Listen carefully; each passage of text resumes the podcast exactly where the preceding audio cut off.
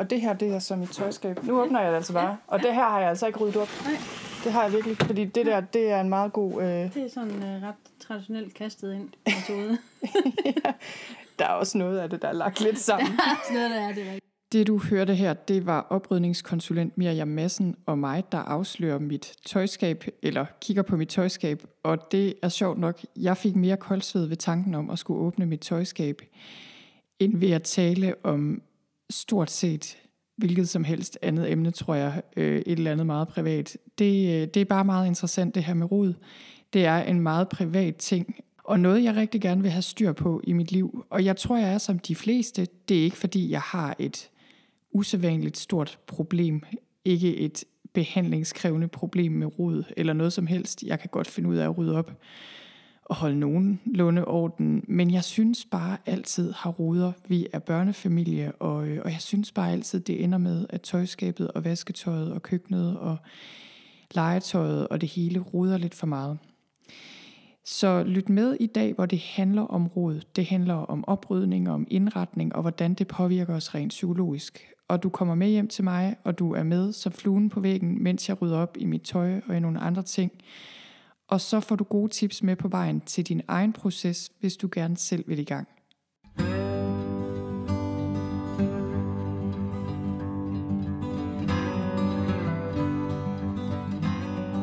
Du lytter til Psykologen i øret, episode nummer 128.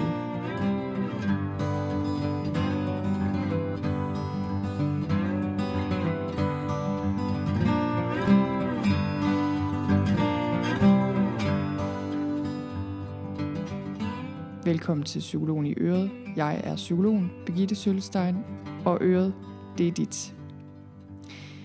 Sidste efterår, der var jeg på en workshop for selvstændige, og der mødte jeg Miriam Madsen, som er oprydningskonsulent. Og da jeg mødte hende, tænkte jeg med det samme, hende kunne jeg godt tænke mig at lære noget bedre at kende, og høre noget om hendes arbejde, fordi det synes jeg bare var så interessant, det her med at være oprydningskonsulent. Og heldigvis så ville hun gerne være med her, så nu kan I også møde hende.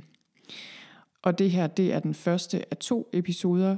Hvis du hopper ind på noterne til den her episode, dem finder du på sølstein.dk/128, så kan du se linket til den næste episode også derinde. Dagens episode, det er primært en samtale, jeg har med Miriam, hvor hun fortæller om sit arbejde, og så er lidt af episoden også min proces, kan man sige, hvor Miriam hun hjælper mig med at få styr på mit tøjskab, og vi går sådan lidt i gang med at få styr på vores hjem. Miriam, hun har altid været optaget af, hvor meget ro og orden betyder for os, men i 2016 tog hun det lige skridtet videre, end de fleste af os gør. Hun tog til San Francisco for, som den første dansker nogensinde, at blive uddannet KonMari-konsulent. Og hvad er en KonMari-konsulent? Det er en konsulent, der er uddannet af Marie Kondo. Og hvem er Marie Kondo? Hun er en japansk oprydningsguru. Hun er forfatter til flere bøger, blandt andet bogen Magisk Oprydning. Og Marie Kondo, hun har også været med i den Netflix-serie, der hedder Tidying Up with Marie Kondo, som jeg virkelig kan anbefale. Den er rigtig, rigtig god. Og Marie Kondo, hun er ikke hvem som helst. Hun blev udnævnt til at være en af de mest indflydelsesrige personer i 2015. Og der er lange ventelister til de få hold, hun stadig uddanner nu om dage. Og hvorfor er der egentlig det? Det er der jo fordi, at som du vil lære i episoden i dag, så er oprydning ikke bare oprydning. Det er virkelig noget, der kan forandre os, forandre vores liv på et dybt plan og øge vores trivsel på rigtig mange måder. Det kommer vi mere ind på i episoden i dag og også i næste episode. Men tilbage til Miriam. Miriam, hun er oprindeligt uddannet pædagog og har været projektleder. Hun bor i Gjern uden for Aarhus med sin mand og 2 børn. Hun lever af at hjælpe folk med at rydde op og organisere deres liv, og det gør hun på sådan en meget praktisk og jordnær måde, som er rigtig rar, synes jeg. Hun hjælper alle mulige, unge, gamle, handicappede, syge, raske, private, folk i det offentlige, i det private erhvervsliv. Alle mulige hjælper hun. Og i min samtale med Miriam i dag, der slog det mig virkelig, hvor ens vores arbejde egentlig er i bund og grund. Fordi det her med vores ting, med rod, det symboliserer jo vores liv i det hele taget, og hvordan vi har det indeni. Og det at rydde op i praksis, det medfører jo helt automatisk, at der også bliver ryddet op på de indre planer. Og det kan være en ret svær proces, tror jeg, for mange. Ret grænseoverskridende, det her med at få hjælp til vores fysiske rod. Og det er selvfølgelig det samme, når man kommer til psykolog, at det, der kan være rigtig meget skam forbundet med det her med at vise til andre, hvordan det egentlig står til, hvis vi også har rod på de indre planer og noget, der skal styr på der. På alle måder, så er det her med rod bare rigtig interessant. Og jeg vil sige, jeg har det virkelig på samme måde med mit eget rod, at det krævede lige lidt overvindelse, det her med bare at vise det frem. Men det var virkelig rart, det var virkelig behageligt at have Miriam med i den her proces. Det er noget, jeg har arbejdet på i mange år, vil jeg sige. Noget, jeg har interesseret mig for i flere år, det her med oprydning og organisering. Men det er altså bare noget helt andet, når man har en person med på sidelinjen. Det synes jeg virkelig gav noget helt andet, end jeg har oplevet før. Så i den her samtale i dag, der kommer vi ind på Miriams egen rejse, hvorfor hun blev oprydningskonsulent.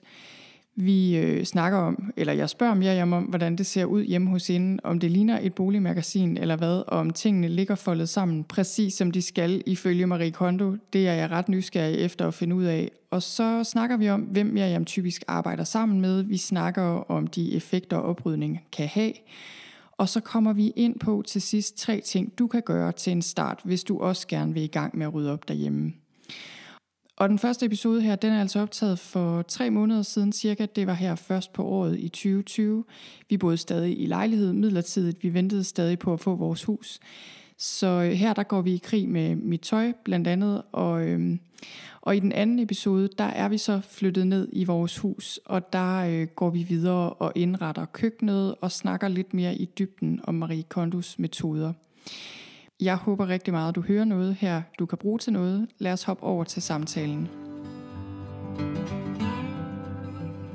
Så vil du se undertøj og strømper også? Det er endnu værre. Se, det er sådan undertøj, skråstreg, et eller andet. En vante, var det så. Og så er det sådan lidt det her og det hernede. Det er strømpebukser og strømper. Min datters badedragter, lidt badetøj, lidt smykker. Det er virkelig rodet. Ja, det bliver dejligt at være på.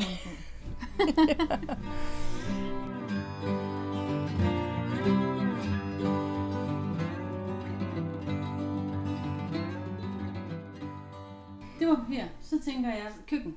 Køkken. Ja. Det står vi i. Må jeg godt bare åbne? Du må bare, og som sagt, vi har jo ryddet helt vildt meget op, og det er slet ikke, det roder meget mere til daglig. Ja. Virkelig meget mere. Altså, det vil jeg sige. Både i skuffer og sådan noget, men også sådan meget på bordflader. Ja, og det er jo det, der skal helst være luft i skuffer og skabe, så det hurtigt får dig på det på plads, så at alle kan regne ud, hvor tørre tingene henne og sådan noget.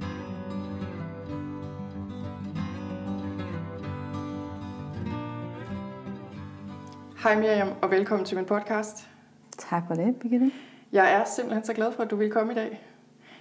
Det er lidt tid siden, vi har set hinanden sidst, fordi jeg sad lige her og tænkte på, inden du kom. Vi sidder jo her hjemme i min stue, fordi lige lidt senere skal vi til at rydde op i mit hus, men det kommer vi til. Men jeg kom lige til at tænke på, hvor vi mødte hinanden. Ja. Det var jo på den der workshop, hvor vi planlagde vores år som selvstændig. Mm-hmm. Og som jeg også sagde i introen, så mødte jeg dig der, og jeg tænkte, ej, hvor er det spændende. Tænk at være oprydningskonsulent. Der vil jeg gerne lære noget bedre at kende. Så det er jeg rigtig glad for, at jeg har muligheden for. Ja, lige meget. Men der er jo 1000 ting, jeg kunne finde på at spørge dig om. Fordi jeg synes, det her emne med oprydning, altså det er bare spændende. Og jeg ved også, det er noget, der optager mange. Fordi jeg lavede et blogindlæg på et tidspunkt om emnet, og det var bare et folk var helt vilde med og skrev tilbage om og gik i gang med at rydde op og alt muligt. Så jeg føler, der sådan er så meget i det her emne, vi kunne snakke om. Men jeg kunne godt tænke mig at starte med at høre lidt om dig, altså din historie. Fordi, hvorfor blev du oprydningskonsulent? Altså et er jo at godt kunne lide orden og ligesom interessere sig for det selv, men noget andet er jo at arbejde med det fuldtid og hjælpe andre. Så hvad er din historie ind i det?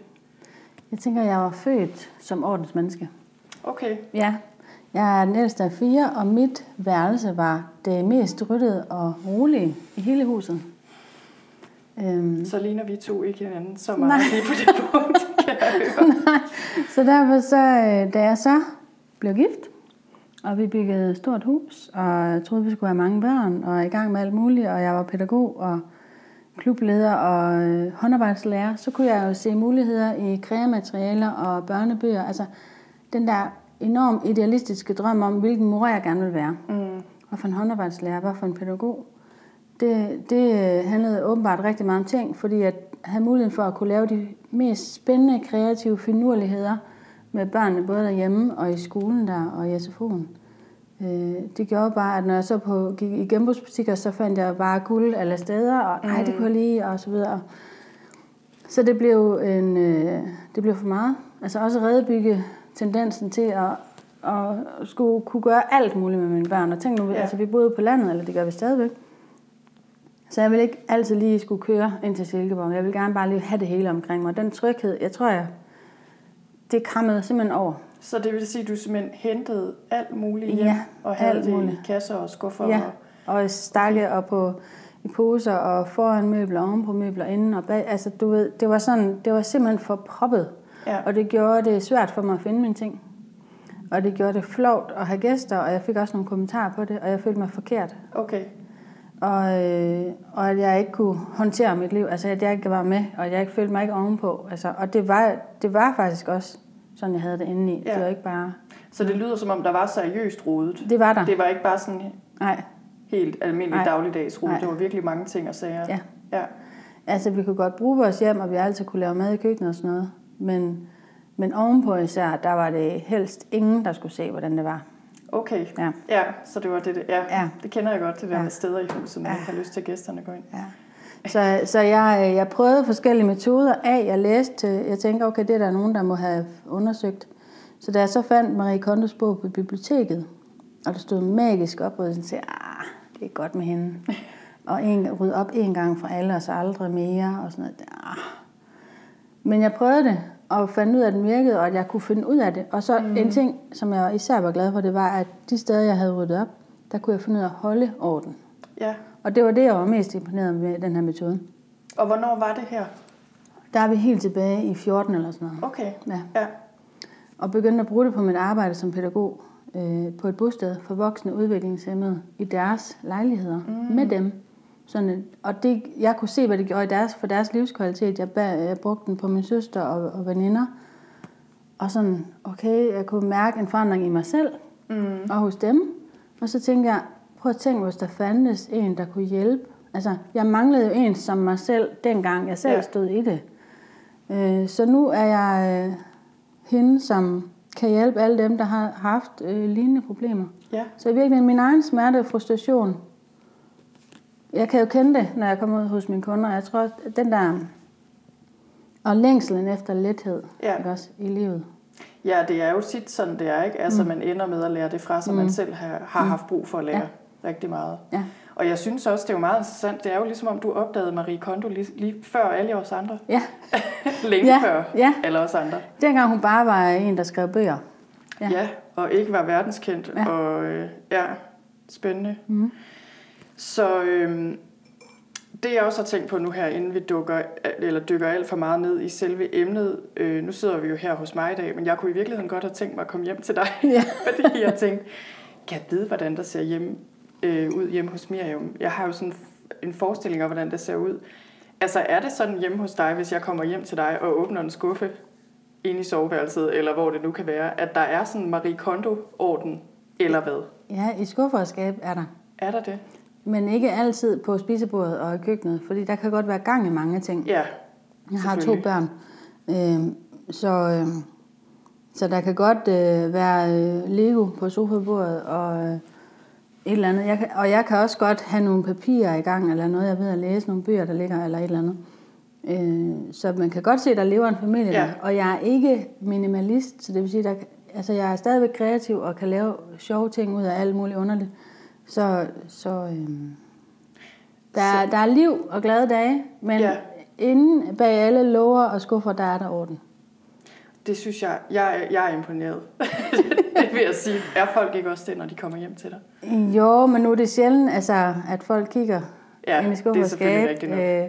Men det er da altid lidt specielt at få besøg af nogen, der ikke har kendt mig førhen. Men... Jo, det er da meget sjovt, men det er der, og det er, nogle gange har jeg også lyst til at vise, prøv lige at se, ja. Altså, tænk, nu har jeg fået mit skudskab, ikke også? Endelig. Tænker at have det, det troede jeg faktisk ikke, jeg havde plads til. Men det er jo også det der med, for jeg tænker, jamen det er jo netop det, andre ikke ser, og det er jo heller ikke nødvendigt, at folk går rundt og kigger på en skuffe og skabe, fordi det er jo ikke for at imponere andre, man har den orden. Nej, det er jo for min egen skyld jo. Ja. For at kunne være den mor, jeg gerne vil være, for at være den veninde og den ægtefælle, jeg gerne vil være. Og jeg er jo selvfølgelig ikke altid det. Jeg er ikke altid det, jeg gerne vil være. Men det hjælper mig til et bedre overblik. Og der er mange tidspunkter, hvor jeg før følte mig presset og tynget, hvor jeg nu, det har jeg ikke mere. Ja. Og jeg tænker også bare, altså, jeg har tænkt meget over det her emne jo, også i forbindelse med, at du skulle komme her. Der er så meget symbolik i det her med rod, i forhold til, hvordan vi har det. Altså det der med, at man ikke længere for eksempel har rum, man skammer sig over. Ja. Eller skuffer, hvor man føler, man ved knap nok, hvad der ligger og gemmer sig der. En kælder, der er totalt kaotisk, eller hvad nu det er. Ikke? Altså, der er bare meget symbolik i det, tænker jeg, i forhold til, hvordan man har det indeni. Hvordan energien ligesom flyder rundt. Ja, fordi at alt, hvad man ejer, uanset hvor det er, også hvis det er et depotrum et andet sted, eller opmangsineret hjemme med sine forældre, så fylder det i sindet. Fordi man ved godt, det er der, og det er derfor, vi ikke har noget på vores loft, du ved, helt op øverst under tagryggen.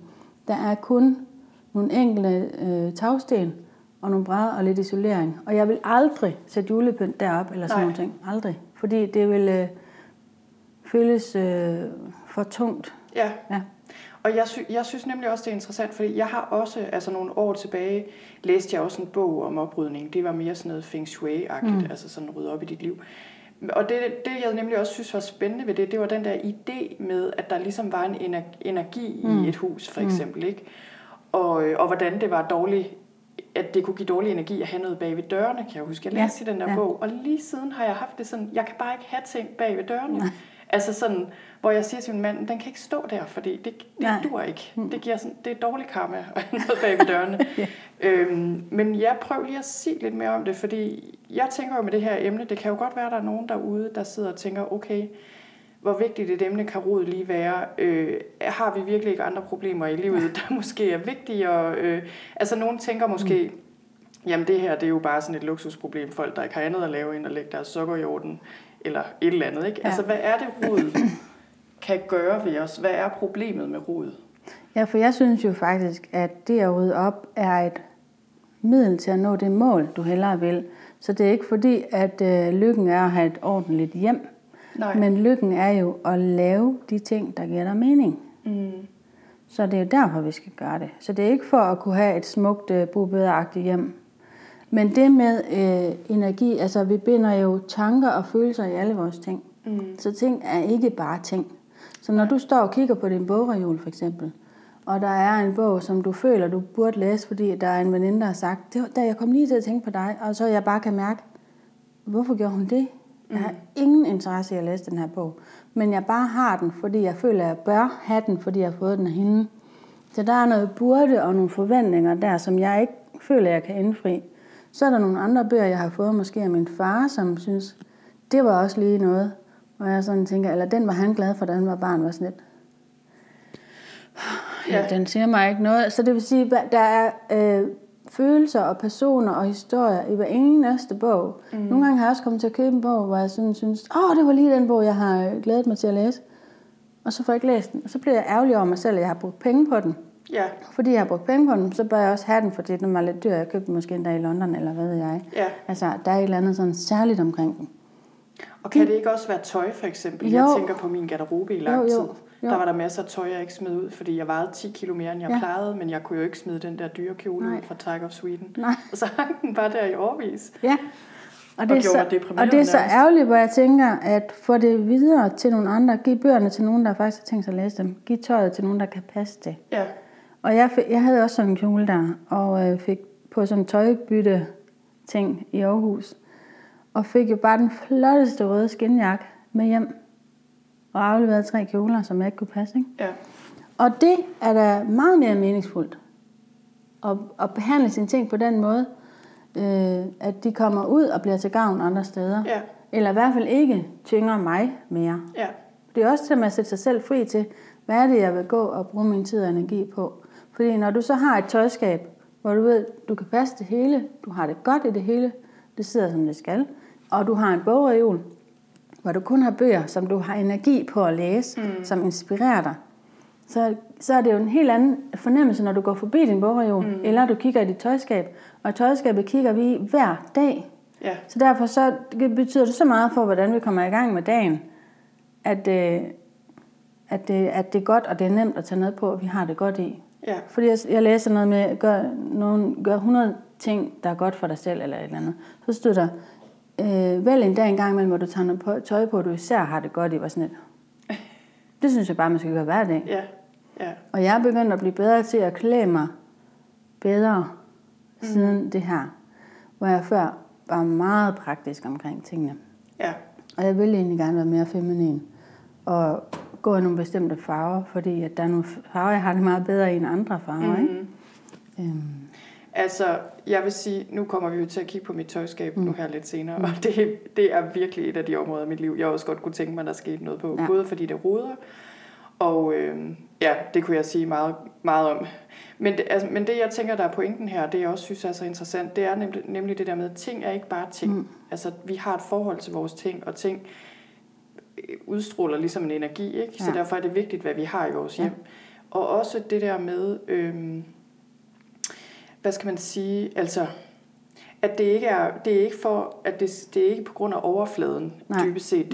Det handler ikke om at skulle imponere andre, dybest set. Det er ikke det, det her handler om. Og det tænker jeg måske er vigtigt, fordi jeg kan godt mærke en del af mig, jeg tror, at en eller anden ubevidst del af mig har lidt modstand mod det der med at holde orden. Ja. Og det har noget at gøre med, at jeg ikke kan lide, du ved, når det sådan skal være pænt og perfektionistisk, for at det skal se ud, altså udad til. At det skal se pænt ud. Nej, for det bliver for overfladisk jo.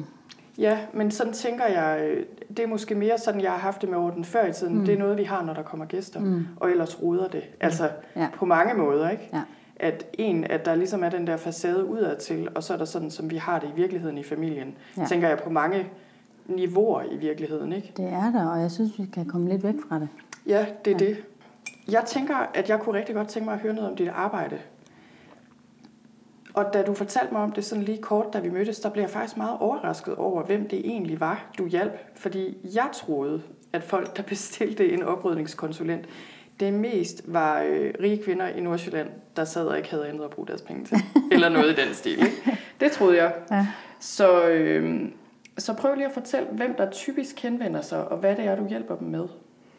Dem, jeg typisk hjælper, det er både børnefamilier, som måske har arvet masser af ting, og også penge, og så faktisk bruger noget af deres arv på at få styr på alt det, de har arvet, og deres hjem og sådan noget, og har for travlt. Altså 2 fuldtidsstillinger og 3 små børn, så er man presset på tid.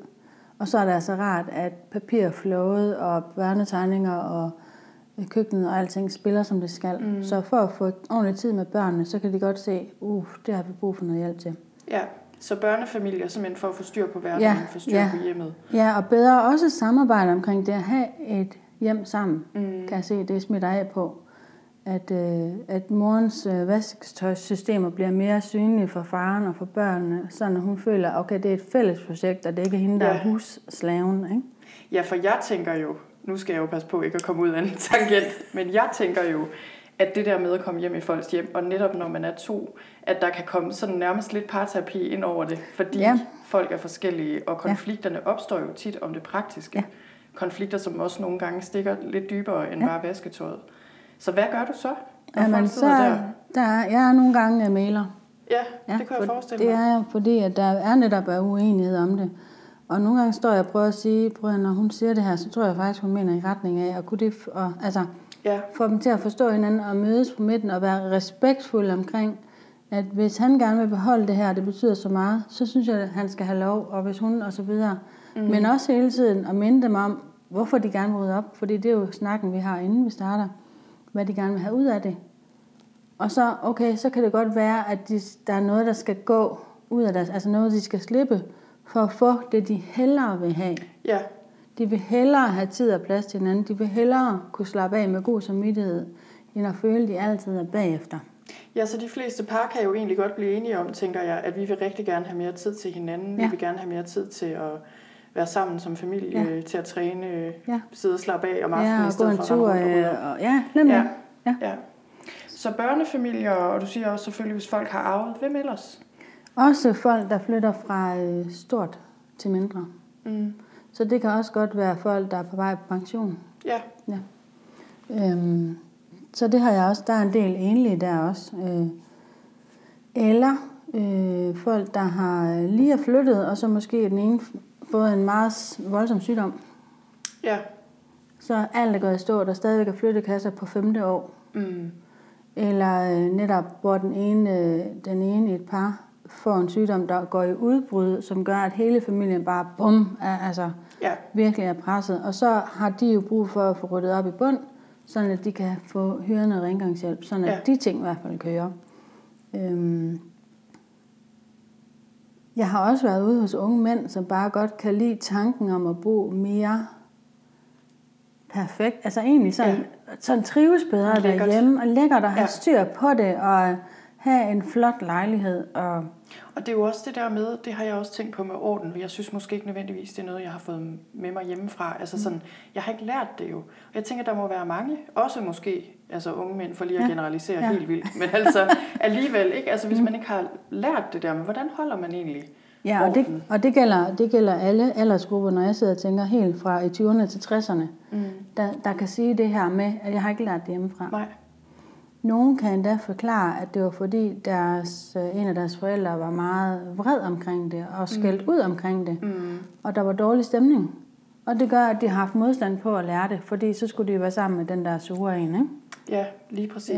Og andre har ubevidste grunde til at rende og rode, og nogen har bare ikke haft så meget øje for det, men vil gerne have et hjem, de bedre selv kan slappe af i, og hvor det er rart at få gæster. Ja. Og hvor de har plads til deres projekter, hobbyting og så videre. Ja. Mm. Og jeg kunne også se på din hjemmeside, at du også hjælper erhverv. Altså er det sådan butikker, eller hvad er det for noget? Det er både butikker og tømmerhandler og kontormiljøer. Altså, alle typer arbejdspladser kan jo have glæde af at få gennemgået og finde ud af, det vi har her, fungerer det for os, eller skal vi gøre noget andet, og ligger der gamle papirer og brochurer, eller ting, de ikke sælger, eller ting, de ikke har brug for, så tager det jo plads og opmærksomhed. Ja. Så i virkeligheden handler det meget om arbejdsglæde og kommunikation. Der bliver også ryddet op i kommunikationen på en arbejdsplads. Det gør det også i en familie, fordi der bliver afstemt forventninger. Så når en arbejdsplads finder ud af, okay, det her vi lægger ting, der er bestilt hjem til en kunde, og alle ved det, så er der altså bare meget tid og krudt, og at man er enige om, okay, det er den her måde, vi gør i det her rum, så er der også en helt anden sådan løftet stemning om, og mere sådan ordentlighed med hinanden. Ja, og jeg synes, det der, du siger med, at der bliver også ryddet op i kommunikationen, og også i en familie, når man rydder op, det synes jeg er interessant. Og jeg kan sige fra min egen personlige erfaring, at der for et par år siden, der fik jeg en idé om, at nu skulle jeg rydde op. Altså, sådan virkelig. Og jeg blev ret inspireret, både af Marie Kondo og ikke lige... Det var ikke, fordi jeg lige læste hendes bog eller brugte det system, men bare sådan hele ideen, ikke? Det var også noget, der er kommet meget op i tiden. Og så gik jeg i gang med at rydde op. Simpelthen hver evig eneste ting. Ja. For første gang, hvor vi sådan rigtig var igennem det hele. I starten var det kun mig, og så kom min mand så med. Ja. Men der skete altså også ting og sager med vores parforhold. Altså på den gode måde, men også på den lidt hårde måde i en periode. Fordi det var ligesom om det hele bare kom op at vende. Altså det var ret utroligt faktisk, og jeg tænkte bagefter, det var da utroligt. Og jeg er sikker på, at det havde noget med den der proces at gøre. Altså det ved jeg, det havde. Ja, og jeg tror, jeg tror, vi er alt for mange år. Altså den der stuffication, at man lider af forstoppelse af tings forstoppelse. Så derfor så tror jeg også, at det her med at rydde op og leve lettere, ikke bare en dille eller en trend, det er simpelthen en ændring på hele vores samfund, fordi vi i alt for mange år har fået at vide, at vi skal forbruge os ud af, og det er nærmest den måde, at hele Danmark får en bedre økonomi på, det er, at vi køber noget mere, bare sådan lidt, hvorfor skal vi rende og købe noget, vi ikke har brug for, eller ikke har plads til, eller ikke har lyst, altså det er sådan, det giver simpelthen ikke nogen mening, og det der med mode i alting, altså det er jo fuldstændig råden for skruet, så derfor så tror jeg også, der er noget intuitivt i os, der har rykket for og komme fri af det der, og mærke, selv bestemme. Vi har brug for noget andet, vi har brug for natur og nære relationer, og nogle andre ting end bare ting. Ja, og oplever du også, altså nu spørger jeg, fordi det oplevede vi, at efter hele den her tur, vi havde med vores ting i første omgang, altså det, vi kan bestemt gøre mere, men alligevel, det var en stor omgang, vi havde der, så fik vi også bedre overblik over vores økonomi. Ja. Altså vi tog ligesom den også, og kiggede på den, og har meget mere styr på den i dag, og bruger færre penge på ting. Er det sådan en generel ting? Det er helt generelt, ja. Og det var også en af de ting, der overraskede mig, at, at jeg har slet ikke lyst til at købe ligesom meget mere. Mm. Fordi at jeg er glad for det, jeg har. Så der er egentlig også, det synes jeg er en af de største sidegevinster ved at rydde op, det er en større tilfredshed med det, man har.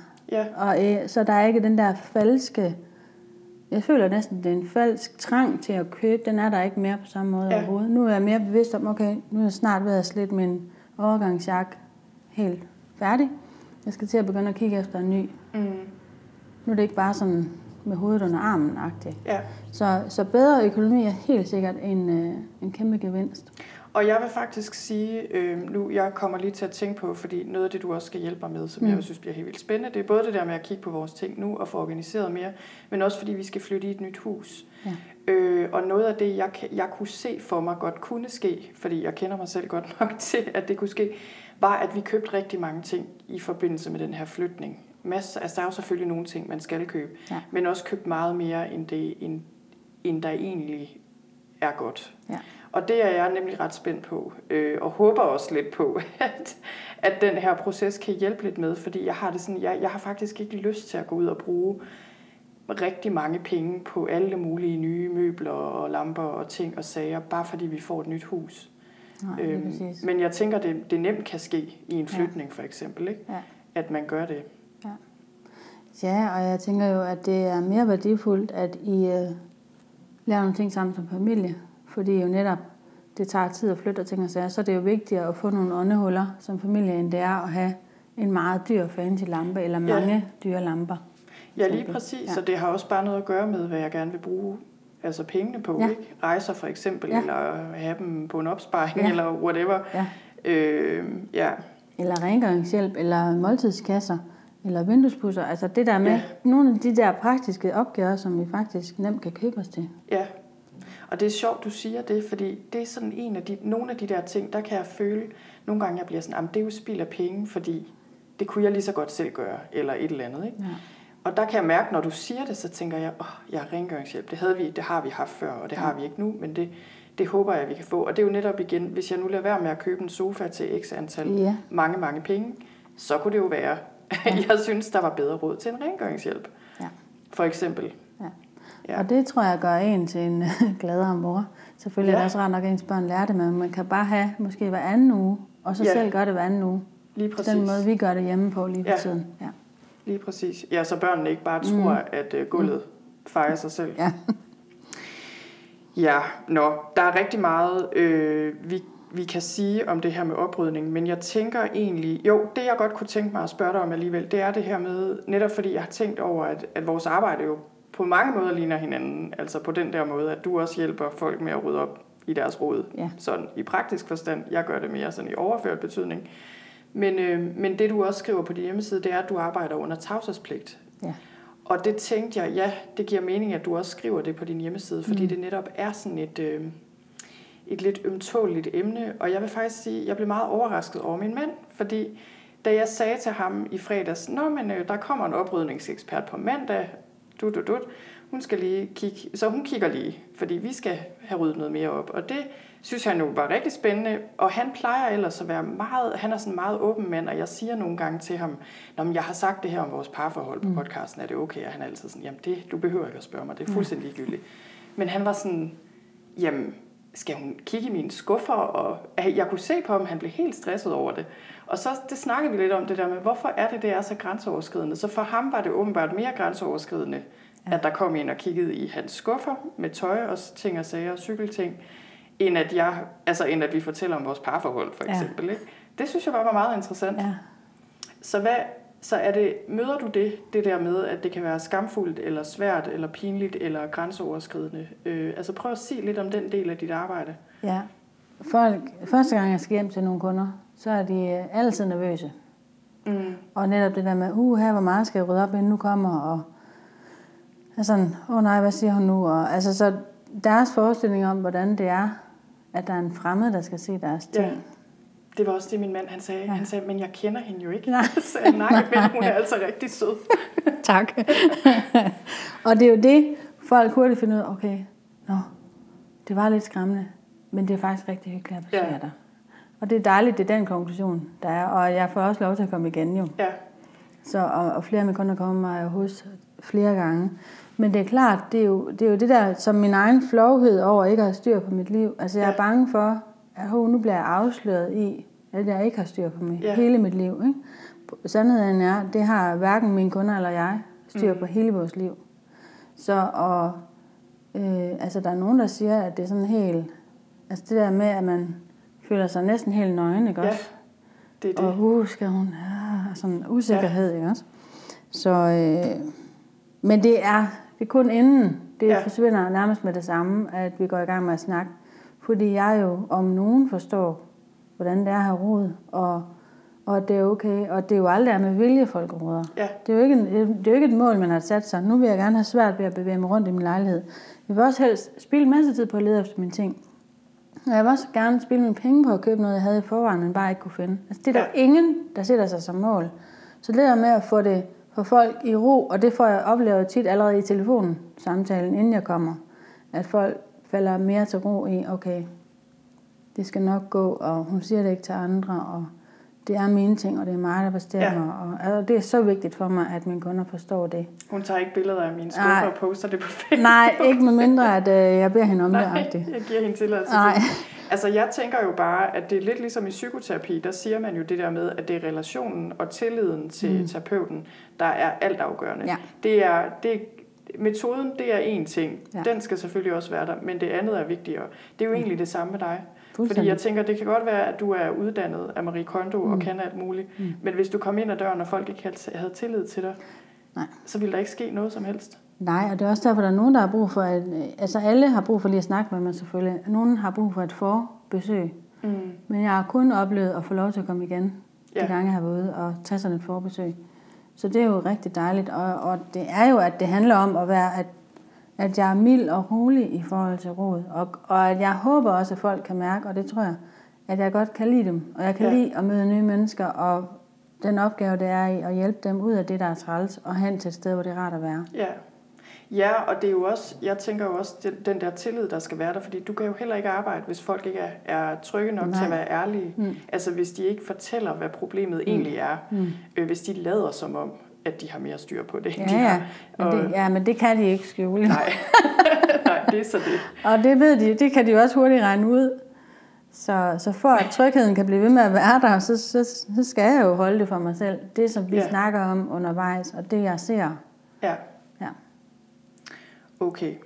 Inden vi går videre, fordi det vi gør lige om lidt, det er, at du stiller mig lidt spørgsmål i forhold til den her proces, vi skal i gang med. Fordi det tænker jeg også kan være interessant for folk at høre, fordi så kan folk jo stille sig selv de spørgsmål. Men inden vi gør det, der er to ting, jeg gerne vil spørge dig om. Det første, jeg kommer til at tænke på, det er faktisk det der med, fordi du selv lige sagde det der med, når man nærmest ikke kan gå rundt i lejligheden. Der må jo være tilfælde, hvor folk har et seriøst problem, altså hvor vi er mere over i hoarding og mere over i sygdom. Hvordan finder du ud af, jamen er det her mere psykiatri, end det er Marie Kondo? Altså du ved, har du et eller andet, du gør der, eller måder, du ligesom vurderer det på, og hvad gør du, hvis du kan se, det her, det er virkelig altså noget, der skal... Hvis du gør noget, det kan også være, at du bare rydder op for folk. Hvad ved jeg? Når jeg kommer hos folk, så er det selvfølgelig meget forskelligt. Altså, de fleste hjem er faktisk rimelig pæne. Så er det bare lige nogle enkelte rum eller områder, som der ser rodet ud. Ja. Sådan lige umiddelbart. Det er jo først så, når vi går i skuffer og skabe, at jeg kan se, okay, de har brug for hjælp, og der er en grund til, at de har ringet. Nogle enkelte har lidt af decideret samlermani, altså hoarder. Og dem hjælper jeg også bare. Men derfor kan jeg jo godt tænke, okay, opfordrer folk til at søge noget mere hjælp til et eller andet, efter jeg har været der. Det kan jeg godt. Altså jeg tænker jo for eksempel, det kan være folk, der har samlermani, eller simpelthen bare har det dårligt af en eller anden grund, så de slet ikke kan overskue og holde orden. Ja. Og at det kunne være vigtigt, at hjemmeplejen, eller hvad ved jeg, nogen kom ind og hjælp. Ja, lige præcis. Så jeg gør det, jeg kan gøre. Ja. Og så kan jeg sagtens sende dem videre til nogle andre fagfolk bagefter. Ja. Afhængig af deres livssituation. Ja. Men jeg har mod på også folk, der har det psykisk svært, eller er decideret psykisk syge, eller meget fysisk syge. Tænker jeg egentlig også, fordi jeg har masser af erfaring som pædagog. Ja. Så jeg bliver ikke sådan skræmt over, at der er et eller andet, der er mærkeligt. Og det tror jeg, og det kan de mærke, at okay, jeg kan godt bare være mig selv. Mm. Og det tænker jeg også. Altså jeg tænker i virkeligheden, det kan være dem, der har især også har rigtig meget brug for hjælp. Også at man som familiemedlem kan tænke, jamen jeg kan godt man kan godt bruge dig til det. Også selvom der er ekstremt rodet, eller der ligesom er andre problemer, end bare at tøjet ikke lige er lagt sammen, eller hvad det nu er. Jo, jeg har været ude med nogen, der har haft misbrug, eller psykisk sygdom, eller så fysisk syge. Altså man kan jo godt få kemohjerne, for eksempel. Mm. Så, og det er da tungt, men det er også så meningsfyldt for mig at hjælpe den type mennesker. Så selvom at det er tungere end hos en familie, der er rimelig velfungerende, så er det stadigvæk så meningsfyldt for mig, at jeg får energi af at få lov til at hjælpe en person, der er så meget i smerte. Ja. Fordi det, der er pudsigt, jeg er næsten ens med alle mine kunder, kan sige, at de har prøvet at få hjælp af nogen til at rydde op på et eller andet tidspunkt i deres liv, enten familie eller venner, og det er gået galt. Mm. Fordi det har været for grænseoverskridende. Så det, at jeg gør det på en respektfuld måde, og lytter mig ind til dem, og at de føler sig trygge, så kan de faktisk rydde meget mere ud og op, end de nogensinde før har kunne gøre. Mm. Så de bliver også positivt overrasket over sig selv, og sådan helt rørt over, det er så dejligt at få en helt udefra, som ikke kender mig, til at forholde sig til mig og mine ting, og hjælpe mig videre der, hvor jeg gerne vil hen. Ja.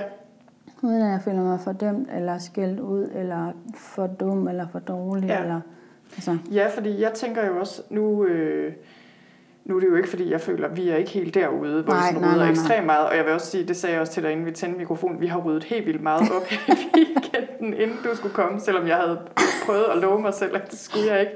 Og alligevel så har vi ryddet op, i hvert fald sådan. Og vi har faktisk ryddet helt vildt meget op, for at være helt ærlig. Nå, vi er så nogen. Der hvor vi er nu, vi har smidt meget ud. Vi har været igennem den der store proces for et par år siden. Vi er nok ikke dem, der har sindssygt mange ting på den måde, men vi har rigtig svært ved at holde orden, hvilket man ikke kan se i stuen lige nu. Nej, det kan man ikke. Der er faktisk meget, meget pænt. Så det er et rigtig dårligt eksempel på, hvordan der ser ud normalt. Så jeg er tit sådan en, der løber rundt og rydder op, inden der kommer gæster for eksempel. Og det er en af de ting, jeg er ret træt af for eksempel, ikke? Og jeg kan sige det for mig selv, og jeg kan have det sådan, at det kan jeg jo ikke ændre. Altså, jeg kan jo ikke ændre, at jeg ikke kan finde ud af at holde orden. Eller jeg kan ikke, og jeg tænker sådan, hvad der var mange, der har det, ikke? Altså, den der opgivenhed på forhånd. Måske tænker folk, jamen, jeg kan ikke overskue at få ryddet ud i det her. Det kommer aldrig til at ske. Jeg er ikke typen, der kan finde ud af at smide ud, eller hvad det nu er, man kæmper med, ikke?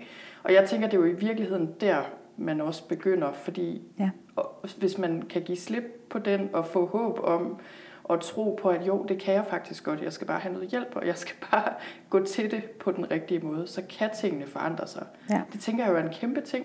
Fordi hvis det kan forandre sig, så kan alt jo forandre sig. Ja, og det er også det, der får folk til at blomstre bagefter. Mm. Og det er der, hvor der er nogen, der endelig kan få tabt sig. Endelig begynder at gå til en eller anden spændende sportsgren. Eller endelig starter på en uddannelse, de ikke troede, de var gode nok til. Eller endelig får renoveret huset. Altså, det er jo noget af det, der overrasker mig helt vildt, når jeg ser det i den lange bane, hvad det gør ved folks liv. Så er det de ting, du har set? Ja, de ting, det er helt konkrete. Jeg ved præcis, hvem jeg tænker på, når jeg siger det her. Ja. Og flere af dem er kursister, som bare har fulgt mit kursus. Okay. Så det er ikke engang alle sammen nogen, jeg har været hjemme ved. Nej, det er ret vildt. Ja, og den der selvsnak, du sad og havde der om dig selv, det er jo det, kursisterne første gang præsenterer mig for, når de præsenterer sig selv. Allerede anden gang har de jo fået en succesoplevelse med, at de kan godt finde ud af at rydde op, og det er faktisk nogen, der synes, det er sjovt at rydde op, og de kan lide at holde orden, og det giver mening for dem, og de var egentlig ikke sådan nogle store rodehoveder, som de troede førhen. Så en forandring i selvsnak og selvbillede og opfattelse kan drive en helt vildt langt. Jamen det er jo det, fordi det er jo lidt, når man først er i gang, ikke, og har erfaret det, så er der mange andre ting, man også kan gøre op med. Ja, nemlig. Så inden vi hopper videre til sådan at gå i gang med mig og min proces, så lad mig lige høre, hvis du skulle sige til folk derude, der sidder der jo mange og lytter med derude, og det kan være, at de på et tidspunkt kontakter dig, eller skal på et kursus eller noget, men hvis du skal sige, ja, men helt konkret derhjemme, man sidder derhjemme og har den her fornemmelse af, at jeg kunne rigtig godt tænke mig at begynde at tage stilling til det her i mit liv, fordi jeg kan se, der er noget, der kunne blive bedre. Hvad vil du anbefale folk at gøre som første skridt, eller et par ting, du tænker, det ville være et godt sted at starte? Det er jo at finde ud af, hvorfor vil jeg rydde op? Altså, hvad er egentlig, og hvad er målet med det? Ja. Hvad er det egentlig gerne, jeg vil fylde mit liv og min tid med? Hvordan vil jeg gerne bruge mine penge? Så det der med at være lidt, sætte nogle mål og finde ud af, okay, og det er så derfor, jeg gerne vil bruge tid på at rydde op, fordi det kræver at prioritere det. Jeg synes jo, det er nemmest at forholde sig til sit tøj, og det er derfor, det er smart at starte med tøj. Det er der nogen, der siger, det kan jeg ikke. Men det er faktisk også jo der, at man starter sin morgen med sit tøj. Så det at få en god morgen og et godt flow omkring, hvad man har på, gør noget ved ens dag. Så derfor er tøj et godt sted at starte og få styr på det. Og hvis man ikke kan overskue alt sit tøj, så kan man simpelthen tage sine strømper, eller sine t-shirts, eller sine bukser og starte med én lille bid af gangen og få styr på dem. Så det vil sige, for det første, så er det det der med, hvorfor vi overhovedet rydder op. Ja. For ligesom også at finde motivationen på en måde, ikke? At kunne se, hvorfor er det her overhovedet vigtigt. Ja. Og det andet, du siger, det er, tøj er et godt sted at starte. Ja. Fordi det er der, vi også starter vores dag med at tage tøj på, og det er også et konkret område. Og du siger, okay, hvis man ikke kan overskue hele garderoben, fordi jeg tænker, mange vil tænke, oh my god, især hvis man har meget tøj, ikke? Det kan jeg slet ikke overskue, så siger du, start med strømperne. Ja, eller tag alle dine nederdel, eller alle dine bukser, eller alle, bare du tager alt af en eller anden bestemt underkategori af tøj. Så du får et ordentligt overblik, og sådan at du lige pludselig ved, okay, jeg har de her bukser, og det er faktisk fint. Eller, jeg mangler faktisk lige et par korperbukser, der sidder som de skal. Eller, jeg har nok bukser, så jeg kan slide dem op de næste mange år, og ikke skal købe flere lige nu. Altså, opdager sådan nogle ting. Så hvad, altså, fordi vi kommer ikke til at gå så meget ind i Marie Kondos metode her, fordi det kommer vi til at gøre mere i næste episode, der kommer, hvor du har hjulpet mig med at organisere, og vi er flyttet, og så videre. Men alligevel, kan du sige lidt om, når man så står med den her garderobe, eller det her tøj, og kigger på det, hvordan er det så, hvordan forholder man sig til det? Hvordan er det, man gør, og hvad er det særlige ved Marie Kondos metode, i forhold til at rydde op i tøj, for eksempel? Ja, det der er specielt, det er, at fokuset er hele tiden på, hvad vil jeg gerne beholde? Hvad jeg er glad for? Så det er det, man skal spørge sig selv, når man står og holder et par korpebukser. Er jeg super glad for de her korpebukser? Og er det noget med, det er vigtigt, man holder dem? Ja, fordi at man kan mærke, hvordan man har det, når man tager det forskellige stykker tøj op. Så den der sommerkjole, der sidder lige som den skal, stram de rigtige steder, løs de rigtige steder, den rigtige længde og det hele, der ved man godt, den der har jeg det bare så godt i. Og det var sådan nogle dejlige fester, og der er så gode minder i. Hvorimod man ved godt, de andre ting, det er dem her, der bare er det hobbitlængden. Man ligner sådan lidt en smilf eller et eller andet. Og det hele er bare ærgerligt. Jamen, hvorfor har jeg den stadigvæk? Det var et fejlkøb, men den var billig. Så det vil sige, så det jeg synes er spændende, det er det der med, et er, hvad man tænker, og du siger også, man kan tit komme ud i det der med, at jeg har jo også givet penge for det, man kan jo heller ikke bare smide noget væk. Men du siger, det er meget den der følelse, man også har. Ja. Den umiddelbare følelse, der dukker op. Ja, fordi det er den umiddelbare følelse, du finder det tøj med alligevel. Så hvis du har 3 kjoler, der minder om hinanden, så tager du jo den bedste af de 3 kjoler at tage på. Der er jo ikke nogen grund til at gå i den ærgerlige. Ja. Så den ærgerlige hænger alligevel bare og fylder i dit skab. Så derfor så kan du lige så godt bare have det, du er glad for, og det, der fungerer for dig, og videre med resten. Den har jeg også købt i genbrug, men den er lidt lille. Og det er derfor, den ikke er helt til. Den er ikke helt rar til at. Nej, altså jeg kan egentlig godt lide den. Ja. Hvis ellers den er en størrelse. Ja, det er det. Men det der sker nogle gange med genbrug, det skal vi passe på med. At vi går op og kommer ud med enten materiale eller størrelse eller noget andet. Fordi den bare koster ingenting. Ja, og det gør det ikke bedre. Så du skal overveje, om du skal give den bare til genbrug igen. Ja. Eller om du tror, du kommer til at bruge den. Ja. Jeg tror, den er måske. Måtte man have måske? Man må godt have måske. Den kan man lige herovre bagved. Bare lige den her. Så ved du, den tager vi nemlig til sidst. Det kan du have sagt. Så tænker vi laver, jeg, vi kan Vi laver måske der, og det er det sidste, vi tager i dag. Altså, når vi er færdige med alle tøjet, så går vi lige hen til moskébunden, for så er du meget mere afklaret i, at du har tøj og sådan noget også. Og så kan det godt være, at du skal sige, okay, jeg skal finde en, der er man til, bare større, eller noget ala det her, med den der type striber og sådan. Ej, den her, den bruger jeg altså også nogle gange, men ikke så meget. Ja. Jeg tror, det er en af de der ting, jeg tænker, den vil jeg bruge meget mere, hvis jeg varede noget mindre. Ja. At den ville være pæn, hvis jeg... Så ville det sidde anderledes. Ja. Fordi den er blå, som du snakker, du gerne vil gå mere i. Det er så godt nok mere sådan marineblå, jeg godt kan lide. Ja. Den kommer lige over i måske. Ja. Dem her, dem bruger jeg aldrig. Nej, hvad er det, der gør det? Men jeg synes bare ikke, det er særlig pænt. Nej. Den her, hvad er det? Ja, den bruger jeg faktisk en del. Bare sådan til at gå rundt i herinde.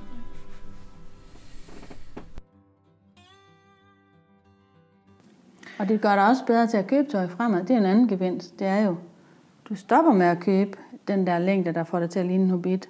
Eller der, du føler dig så bred og mærkelig, eller bleg og syg, eller underlig. Ikke? Altså, så finder ud af, okay, hvad passer mig? Hvad fungerer jeg i? Og det gør altså, at der er mange penge sparet på tøjbudgettet. Ja, så det er interessant, ikke? Ja. Så det er jo ikke kun, at man får ryddet op. Det er virkelig også det der med, hvad man får ind i fremadrettet, hjemmet. Ja. Fremadrettet, ja. Spændende. Ja. Nå, men lad os så kigge lidt på, inden vi sådan skal ud i mit hus, og jeg har det jo allerede lidt på samme måde. Nej, nu skal jeg starte ind og vise dig mit tøjskab, hvis det er der, vi skal starte. Jeg var helt koldsved, da du sagde det. Jeg tænkte, nej, kan vi ikke starte et andet sted, hvor jeg har mere orden? Men okay. Men lad mig lige høre, for lige at gå lidt i gang med det nu, så giver jeg ligesom mikrofonen til dig, skulle jeg lige til at sige. Ja. Og lad os så snakke lidt om, eller lad os tage hul på det, med det her, med min proces. Ja. Ja, Birgitte, den måde, jeg altid starter min forløb på, det er jo at få spurgt ind til, hvorfor vil du overhovedet rydde op? Ja, hvorfor vil jeg rydde op? Og hvorfor vil vi rydde op? Fordi nu er min mand her jo ikke, men vi er faktisk utrolig meget sådan on the same page med det her, og er kommet der, og det er jo vildt dejligt. Det er det, det er en kæmpe styrke. Vi ligner hinanden meget på den måde, ikke? Så det er jo selvfølgelig en nem proces. Men hvorfor vil jeg gerne rydde op?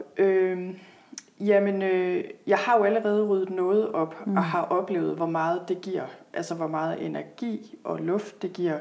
Altså, penge også, for den sags skyld. Vi har solgt en del ting. Jeg kunne godt tænke mig at rydde mere op, fordi jeg kan se... jamen, jeg synes bare, vi har for mange ting. Altså, sådan har jeg det nok lidt. Jeg synes, vi har for mange ting, og det roder for meget. Og jeg synes, vi bruger for meget af vores tid til daglig på at holde styr på alle de her ting, og rydde op på dem. Og så det er det, og jeg kunne også godt tænke mig at blive bedre til at holde orden. Det er især der, føler jeg efterhånden, at jeg kan se, der har jeg virkelig brug for at lære noget. Og så er det også det der med, for eksempel mit tøj, det er et meget godt eksempel. Mit tøj roder rimelig meget, og det er bare dårlig karma, når jeg åbner mit skab om morgenen netop, og ikke kan finde noget. Og sådan, jamen det er bare sådan en dårlig måde at starte dagen på, og i det hele taget synes jeg også, både mit, men også børnenes tøj jo, at de har enormt meget tøj, og det roder, og igen, det gør deres værelser rodet. Ja. Så jeg synes, og deres værelser også, altså mine børn, især min datter, som er sådan en total maniac, hvad angår ting. Hun er 6 år, og hun elsker alt, der har glimmer og papiret på. Og jeg ved ikke, hvordan det havner i vores hjem, men det gør det altså. Aha. Og hun har så mange ting. Og jeg kan jo også se, at hun kan jo ikke selv overskue det. Så det er også det der med, både for mine børn, men også for os, at der bliver mere orden, så der bliver mere rum og ro til bare at være her. Ja. Og noget af det, jeg forestiller mig, vi så ville gøre, hvis ikke vi skulle bruge tid på at håndtere alt det her rod og sådan rydde det af vejen, det er jo, jamen, at sætte sådan noget tegn, for eksempel. Ja. Læse noget mere for børnene. Jeg kan godt lide at lave yoga, men jeg kan bedst lide at lave yoga, når der ikke roder helt vildt. Ja.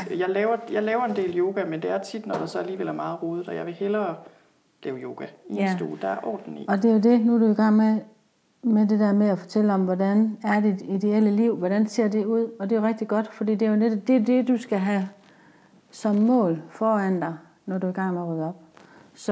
Så er der flere mål for dit liv, end det at kunne være nærværende med børn og lave kreating med dem, kunne lave yoga i orden. Er der andet, du sådan drømmer om? Altså, jeg tænker helt klart, at Jamen, det er sådan lidt i familie med det. Det der med, at jeg arbejder også bedst, når der er orden, og jeg kan også have en tendens til at rode meget på mit skrivebord i mit kontor. Men ellers så synes jeg også, et vigtigt mål, det er også at bruge færre penge på ting.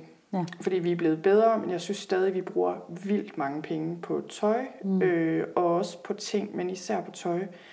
Og det er sådan lidt, det er ikke fordi, jeg ikke vil bruge penge på ting, men jeg synes noget af det, blandt andet tøj, ikke? Det er jo ting, vi bruger i en periode, og så er det videre igen. Og tit kan det også, altså jeg synes bare, vi bruger for mange ting, penge på ting, og jeg kunne godt tænke mig at bruge de penge, i stedet for på oplevelser. Ja. Altså rejser, eller måske bare gå ud og spise en fredag aften i Aalborg, fordi vi synes, der er overskud til det, eller... jeg vil sige, vi er allerede kommet et godt stykke vej, men jeg kan se, at for eksempel har vi sådan et budget nu, det er jo en stor ting overhovedet at have det, men vi har svært ved at holde det. Ja. Altså, og jeg kunne godt tænke mig at komme til et punkt, hvor vi ligesom siger, jamen når vi har besluttet os for, at vi ikke bruger mere end x antal kroner på ting og sager, så gør vi det heller ikke. Nej. Ja, og det er jo et dejligt mål at have, at rejser og tid sammen som familie, og at det er vigtigere end mange ting. Og så den sidste ting, jeg lige kommer til at tænke på nu faktisk, som også er vildt vigtigt, det er, at jeg kan faktisk rigtig godt lide at lave mad, men vores køkken roder tit. Det er tit et af de steder, der roder helt vildt meget, fordi det er sådan lidt transithal for alle mulige ting, der bare ligger på køkkenbordet. Og det er noget af det, jeg tænker meget på, at jeg elsker at lave mad, både at lave maden, men også især at spise god hjemmelavet mad, og give mine børn den. Men jeg gør det ikke så meget, og det er virkelig noget. Og jeg kunne også godt tænke mig at lave mere mad med dem, fordi jeg vil gerne lære dem at lave mad, så de kan blive gode til at lave det, også den dag, de flytter hjemmefra, at de faktisk kan lave god mad til sig selv. Det er mega vigtigt. Ja. Og det er jo alle de der, det er jo nogle store værdier for dig, og din mand jo også. Mm. Og jo mere orden og ro, du har herhjemme, jo bedre kan du have overskud til de ting. Så derfor så er det jo derfor, det er vigtigt at have den her snak inden, sådan at det er det, der er din motivation hele vejen igennem. Også når du har papirer rundt i hele stuen, fordi du er ved at rydde op i dem. Der er mange, der synes, det er hårdt. Ja. Eller andre steder i processen, i den her oprydningsfestival, som det hedder, ikke også? Og det er jo også fokuset på glæde, og hvad giver mening og glæde? Hvad er det, jeg vil med det her? Mm. Så det er også derfor, jeg synes, der er så meget dybde i den her metode. Ja. Fordi det er det, der er drivkraften. Det handler ikke om, at man kan brillere på Instagram. Det er faktisk overhovedet ikke noget med det at gøre. Og det er jo slet ikke det, der er dit mål med at overleve. Nej, og jeg kan jo godt mærke, altså det, jeg sidder og siger her, det er jo nogle af de allervigtigste ting i mit liv. Ja. Der er sådan set ikke rigtig andre ting, altså der er vigtigere dybest set. Og det er det, der gør det meningsfyldt for mig at hjælpe. Fordi at kan hjælpe dig og alle mulige andre til at leve tro mod egne værdier og mål. Mm. Det er da... Ja. Så lækkert, altså. Og det er jo også det, du gør som psykolog, ikke også? Jo, det er det. Og noget af det, jeg bare... Altså, en ting, jeg også kan mærke, er meget vigtig i forhold til det med at have orden, det er også bare, at mit nervesystem falder til ro, når jeg er et sted, hvor der er orden, og hvor der ligesom også er... Ikke bare orden, men faktisk også er smukt, eller sådan. Ja. Altså, det behøver ikke at være fint og flot, men jeg tror faktisk også, der er noget med æstetik i det. Fordi jeg snakkede lige med min mand om det. Jeg tror, mange af de her ting, jeg har nævnt, det ville min mand også sige. Mm. Han ville nok også sige sådan noget, men om så kunne han have tid til at stå og reparere sin cykel mere, eller et eller andet, ikke? Et eller andet, han synes er hyggeligt. Men der er et eller andet med mig og så æstetik, som er utrolig vigtigt, har jeg lært efterhånden. Ja. At jeg bliver bare glad i min sjæl, når der er rart, og måske altså der også ligesom er noget smukt, og det, altså det er jo klart nok, når der ikke er vildt meget rod, så kan man bedre se det, der så er der. Ja, lige præcis. Altså, så det var jo, altså i virkeligheden, så tænker jeg lidt på, også i forhold til vores nye hus, at det også er noget af det, jeg jo rigtig gerne vil have, at der skal være smukt, men sådan smukt på den der rare måde. Ja. Så når folk kommer ind, at de ikke føler sådan, at nu skal jeg leve op til et eller andet, men mere, hvor jeg har bare dejligt og afslappet og skønt at være. Ja. Så din længsel efter at blive bedre til at holde orden, men også at bruge dit liv på det, der giver dig mening, det kommer til at ske, når du først er skrællet ind til benet og kun har det, du er glad for. Ja. Og så vil jeg kunne hjælpe dig til at få organiseret jeres hjem på en måde, så det er lige så nemt at holde orden, som det er at komme til at råde. Det vil jeg glæde mig utrolig meget til. Ja. Jeg er vildt spændt på at komme i gang. Og det var altså første del af den her proces. Jeg håber, du hørte noget, du kunne bruge til noget. Du kan finde anden del af samtalen, hvor der er gået 3 måneder, hvor vi er flyttet ind i vores nye hus, og hvor Miriam hun fortæller noget mere om Marie Kondos metode. Vi dykker mere ned i den, og hvor Miriam især hjælper mig med at organisere mit køkken, men hvor jeg også viser hende rundt i huset, og hun giver tips til sådan lidt af hvert. Den episode, anden halvdel af den her proces, finder du også på min hjemmeside på sølstein.dk/129. Tak fordi du lyttede med.